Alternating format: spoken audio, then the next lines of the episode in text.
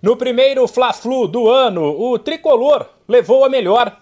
Neste domingo, pela quarta rodada do Carioca, o Clube das Laranjeiras contou com dois destaques para bater o rival por 1 a 0 no Newton Santos.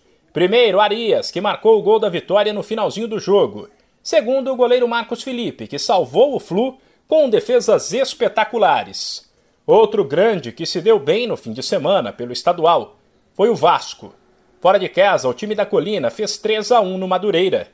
O Botafogo joga nesta segunda-feira, no Newton Santos, contra o Nova Iguaçu. No Paulistão, haveria um clássico entre São Paulo e Palmeiras, que foi adiado porque o Verdão está nos Emirados Árabes para a disputa do Mundial. Com isso, os dois folgaram, mas Corinthians e Santos entraram em campo. O Timão, com uma bela atuação de Paulinho, fez 3 a 2 no Ituano, fora de casa.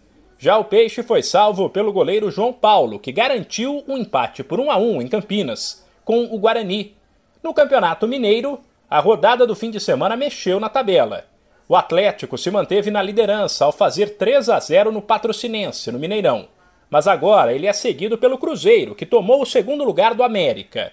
A Raposa fez 2 a 1 na Caldense, fora, enquanto o Coelho, em casa, ficou no 1 a 1 com o Atletique e caiu para o terceiro lugar. Para fechar o giro dos principais estaduais do país, teve a primeira grande zebra do Gauchão 2022. Até então líder invicto, o Inter visitou o Ipiranga e voltou para Porto Alegre com uma derrota por 1 a 0 na bagagem. Ele caiu para o quarto lugar, enquanto o Grêmio, ao aplicar 2 a 0 no Guarani de Bagé em casa, assumiu a primeira posição.